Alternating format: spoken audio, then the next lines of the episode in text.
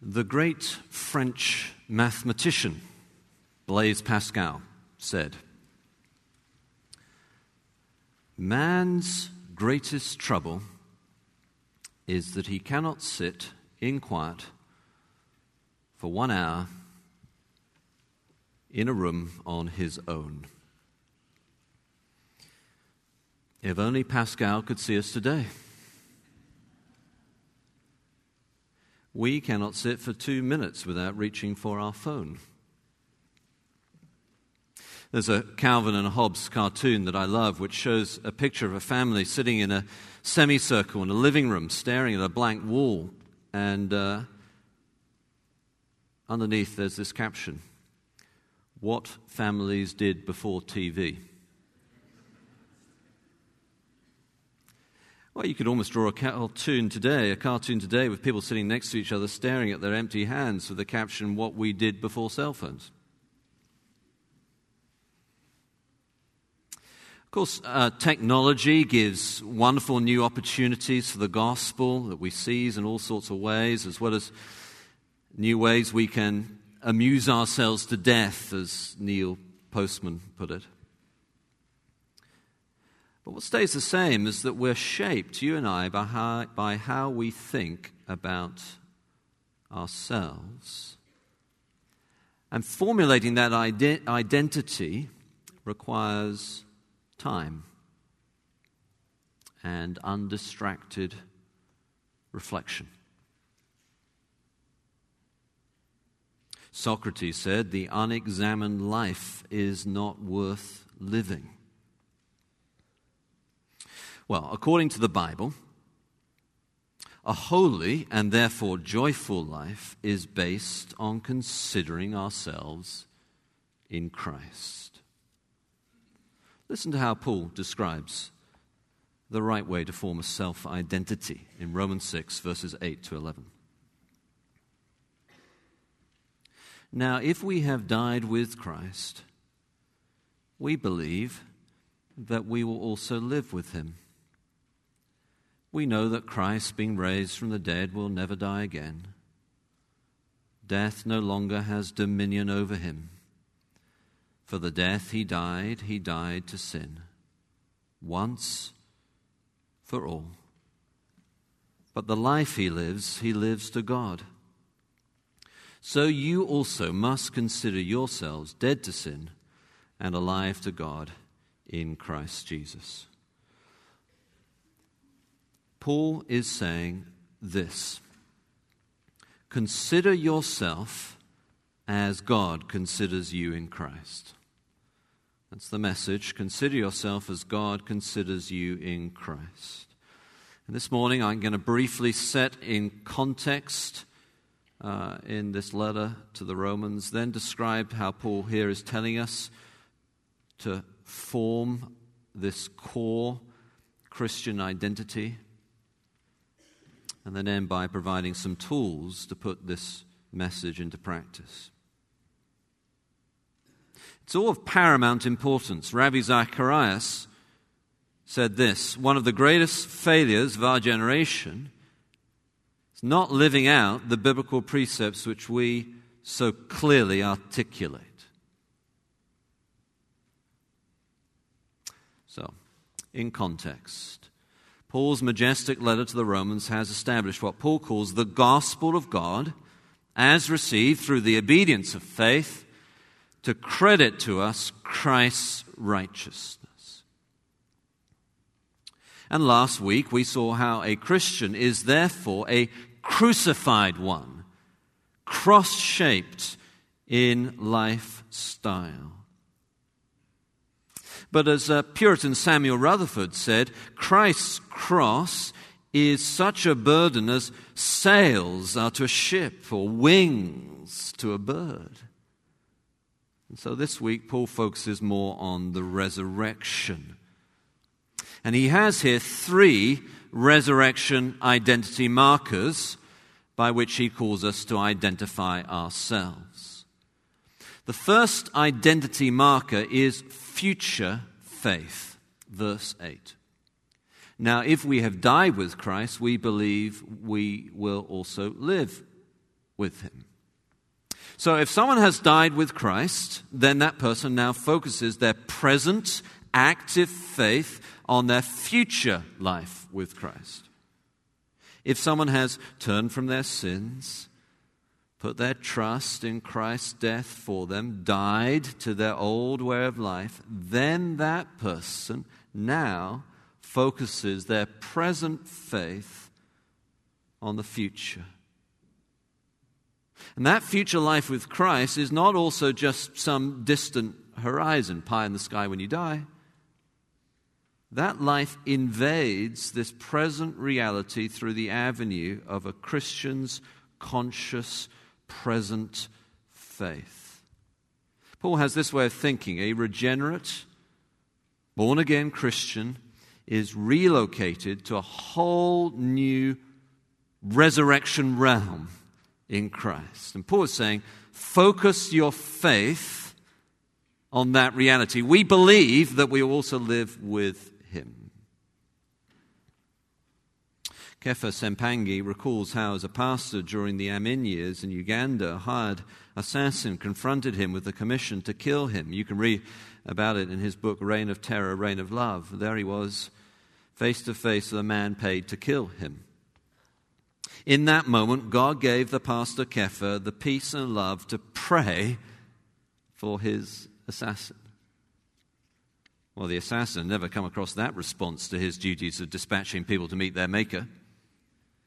And he found he couldn't kill the pastor now. Sometime later, Kepha records how, having escaped the dangers of Uganda at that time, he now found himself suddenly and seriously short of money. And he was overcome with anxiety until he remembered the assassin. He reasoned like this can not the God who delivered me from the assassin's gun provide? Cannot the God who delivered you from death and hell bring you out of that sin to a life of holiness? First identity marker future faith or hope.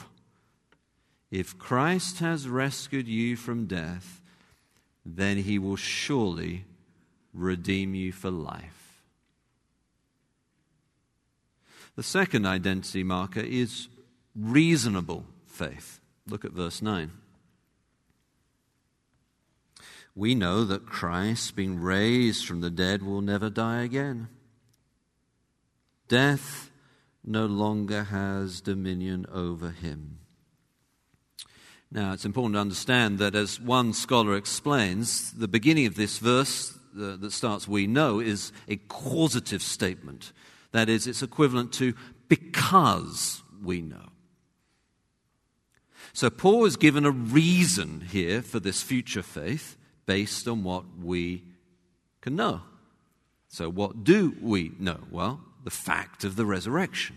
And Paul here describes that fact as an epoch defining change that has occurred because of two things. Christ being raised from the dead will never die again, and death no longer has dominion over him. So Christ's resurrection, Paul is saying, is not the same as Lazarus's temporary reemergence from the grave. Christ's resurrection is of a completely different kind. Christ was not merely revived for a season, he was resurrected no more to die. His life is under no possible threat from the mortal power of death's dominion and control. This Christ is raised not merely as a remarkable, even remarkably miraculous exception to an otherwise general rule. No, this Christ is raised to break the reign of death, for it never, ever to return over him. I like the story of the reporter who interviewed a man on his 100th birthday. The centurion was asked what he was most proud about in his life. And uh, the ancient mariner replied, I don't have an enemy in the world. wow. The reporter thought. Here's going to be profound wisdom for the ages, scribbling notes down on his, on his tablet. Yep, carried on the curmudgeonly survivor. I've outlived every last one of them. Hmm. Christ out loved death. He broke its power. Now, some people today say that Christian faith is a fairy tale. I have never yet found anyone who can explain to me how one small band of peasants from a far flung corner of an ancient empire, without aggression, violence, or manipulation, turned the whole world upside down by preaching Christ is risen. Other than that, He is. Our identity as Christians is not wish fulfillment. No, our hope, our future faith is a reasonable faith.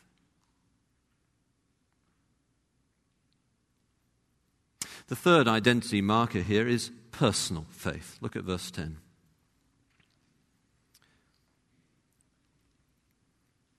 For the death he died, he died to sin once for all. But the life he lives, he lives to God. Now, we often say, don't we, that Christ died for sin. That is, uh, he died to pay for the penalty uh, of uh, sin that we sinners deserved. But what does it mean here that Christ died to sin? Indeed, Paul has already said in verse 2 uh, earlier that Christians also died to sin. And some then think that as Paul cannot mean exactly the same in both places, otherwise he'd be saying that Christ somehow needed to stop sinning. Therefore, in verse 10, he must just mean that Christ died for sinners, but he phrases it in this unusual way. Now, that's a perfectly acceptable interpretation. The difficulty with it, others point out though, is that Paul also, later in the same verse here, uses this same phrase to say that Christ lives to God. So it seems to be a deliberate way of talking on the part of Paul, they would say, to point out something specific about Christ's death and resurrection that otherwise we might miss. And this group of interpreters then would say that by Christ died to sin and that he lives to God, Paul means Christ's headship role. That is, that when he died, he died to or defeated sin's rule. And when he rose again, he rose to or embraced resurrection life. You can trace some of this use of terminology all the way back to Genesis chapter 2 and 3, the death that Christ died to sin, defeating its rule, they would say, this group of interpreters. Now, whichever of those two interpretations you choose, the meat of this verse is uh, right in the middle. When Paul says here, once for all. So then, this cross this death and resurrection is not just a historical event, not just an intellectual proposition. It marks our identity now. It is a personal faith. It's a little bit like those first footprints on the moon. One small step for man, one giant leap for mankind. Similarly, Christ's death was once for all.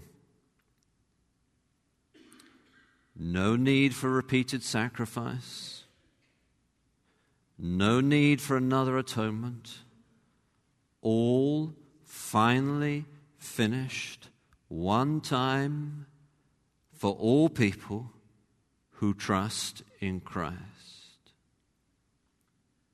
So we have here in Paul's teaching a past faith, the, the death to self that we considered last week when we looked at the cross, then there are here these three resurrection identity markers future faith or hope.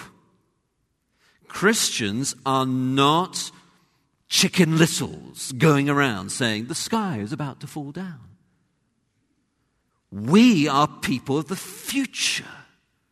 The future is our identity.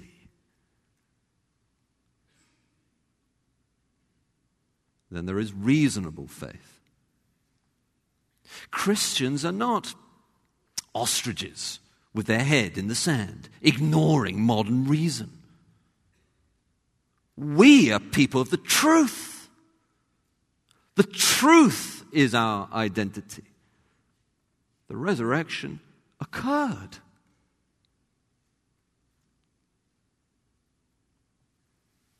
And then there is personal faith.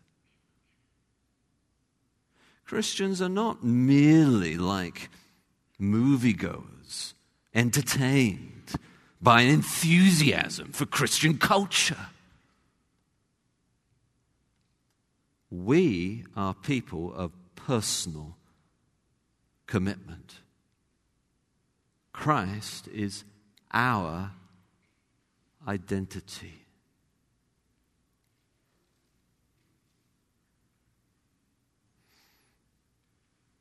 Before we consider Paul's call to make that Christ our identity in verse 11, I want to read to you the beginning of the editorial from the most recent edition of the Journal of the Evangelical Society. The editor is Andreas Kostenberger, and his brief paragraph goes like this The rapid erosion in recent years of the biblical understanding of marriage and gender identity in the West has been alarming. Believers are starkly confronted with the realization that living out God's plan for marriage in today's world is increasingly countercultural. Western civilization, he writes, is in a steep moral decline. Parallels with ancient Roman culture and Paul's words in his letter to the Romans are palpable. Now, I read that so that you may know that my commitment to preach Paul's letter to the Romans is not for personal antiquarian interests, but because I believe that this letter, this word of God, is the answer to our postmodern crisis today.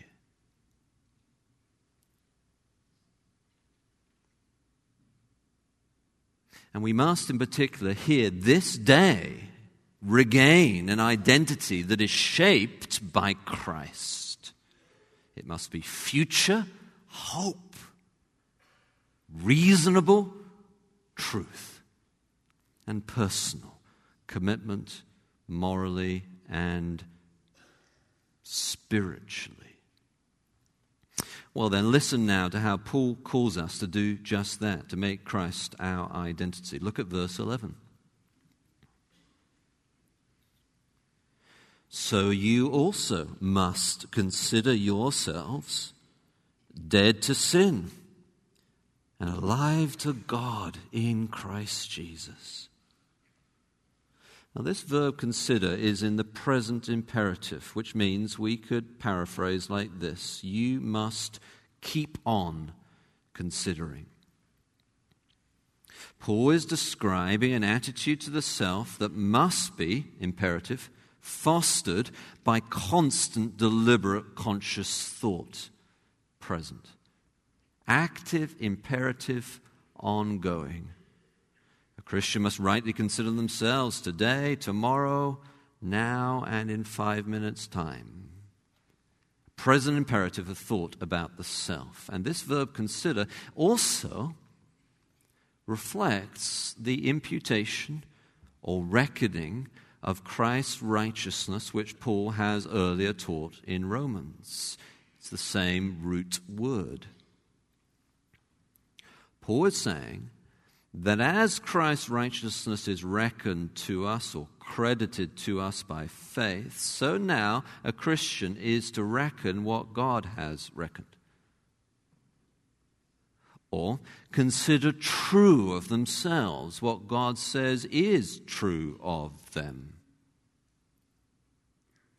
A Christian's identity is to be shaped by the imputation of Christ's righteousness in his death and in his resurrection. Paul is saying it is imperative that a Christian win the battle of the mind, sell themselves on the truth about themselves in Christ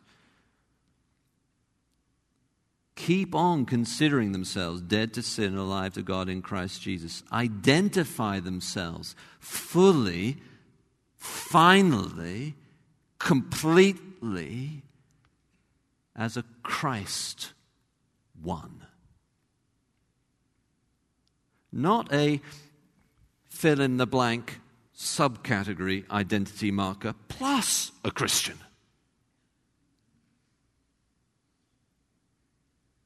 But simply, clearly, only, totally Christ's. Martyn Lloyd-Jones said the trouble with Christians is they listen too much themselves when they should be talking to themselves. but this here is more than merely preaching the gospel to yourselves. This is identifying yourself as Christ's. This is seeing your final identity not as a businessman, not as a doctor, not as an author, not as a mother, not as a father, not as a preacher, not as a missionary, not as a heterosexual, not as a homosexual, not as a black person, not as a white person, not as a Native American, not as an inheritor of the Mayflower, not as an intellectual, not as an ENTP on the Myers Briggs chart not as an athlete, but ultimately and simply as Christ's. Paul has this message here to actually grow in holy Christ likeness. Christians must first constantly persuade themselves by the internal conversation of their own minds that what God says is true of them in Christ is true of them. Or consider yourself as God considers you in Christ. Some of us will know the story of Jacob, who was born grasping onto the heel of his brother Esau. Later, he deceived his brother, fled, was himself deceived, returned, frightened as to what kind of reception his brother Esau would give him. One night, he wrestled with God. And after that extraordinary tussle, his name was changed. No longer supplanter, he was Israel. Defined now in his core identity by the triumphant God of the universe. Or perhaps you need to wrestle with God this week. Is your core identity Christ? Or is being a Christ follower subordinate to other, even legitimate passions?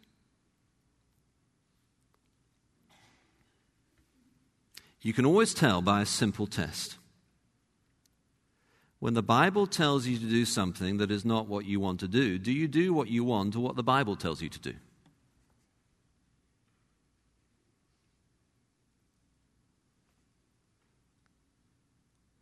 Is your identity primarily that of belonging to Christ, or is it secondarily belonging to Christ, as long as that identity does not conflict with your primary identity, which is being wealthy, or intellectual, or respected?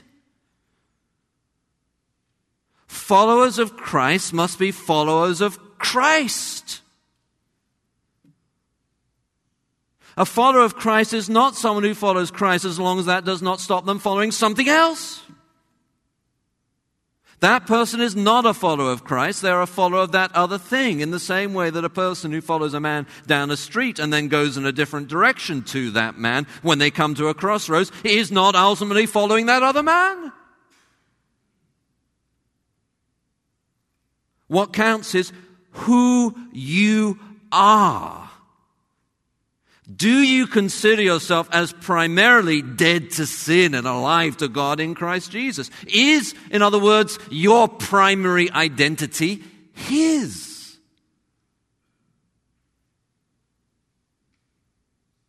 It's so hard, isn't it, for us to be honest with ourselves about this core identity. There were two colleagues at a restaurant table. They decided to share dessert. Chocolate mousse appeared, and one of the two women cut it not in half, but two thirds for herself and a third for the other. The one with only the third was a little bit annoyed. What are you doing? she asked. Well, what would you have done? the colleague replied. Well, I would have given two thirds to you and kept only a third for myself. Well, what are you complaining about then? The other colleague said, That's what happened, isn't it?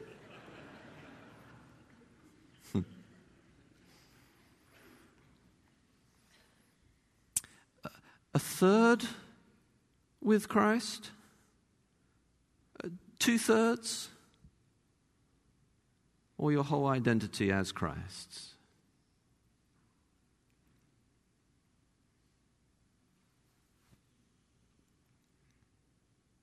There was a farmer who discovered a very high yield wheat but refused to share the seed with his neighbor. The next year, his crop actually did worse, and the year after that, worse still. He couldn't figure it out. Eventually, the farmer discovered that his prize corn was being pollinated by the inferior grade next door. His selfish refusal to share, to collaborate, impacted his own harvest. Your gifts are gifts to share generously with Christ's people, for your identity is as a Christ one.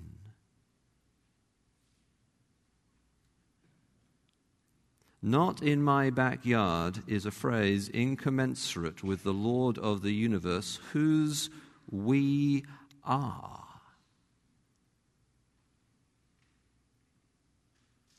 Dr. King put it marvelously like this Failure of justice anywhere is a threat to justice everywhere. Perhaps your spiritual harvest is not what it could be because your selfish self is pollinating the high grade yield seed of the word.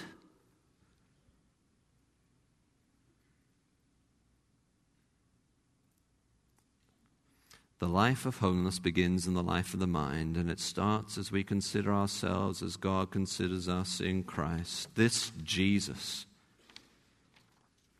this Jesus whose sweet love is more compelling than nectar to bees, sunlight after night, truth after lies. So now, would you then use this tool? to identify yourself more completely as Christ this week. First, refuse lies. You may be just starting to consider the claims of Christ. Would you take seriously the truth of his resurrection? You may be more than familiar with the claims of Christ.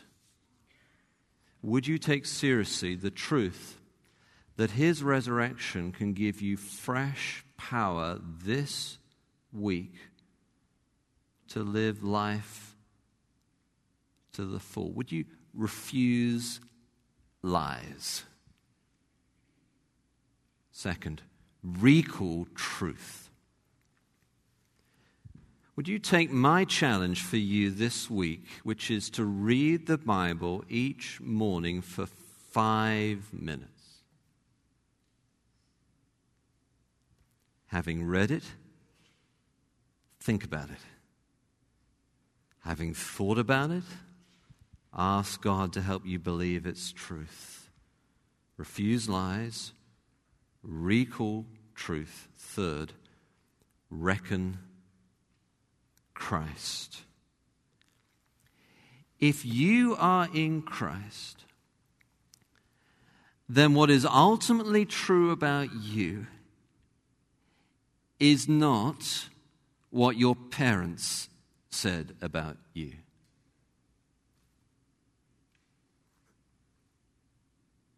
Not what a personality test says about you, not what your teachers say about you, not what your boss says about you, not even what you say about you.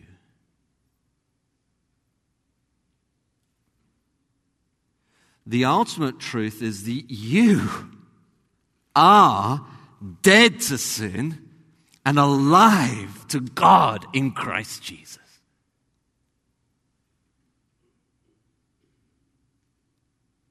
Consider that each day this week. Consider yourself as God considers you in Christ. Let's pray together.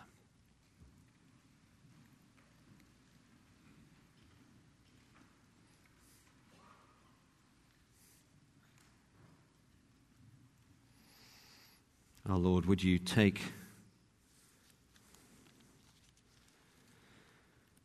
this truth and plant it deep within us to your great glory. Amen.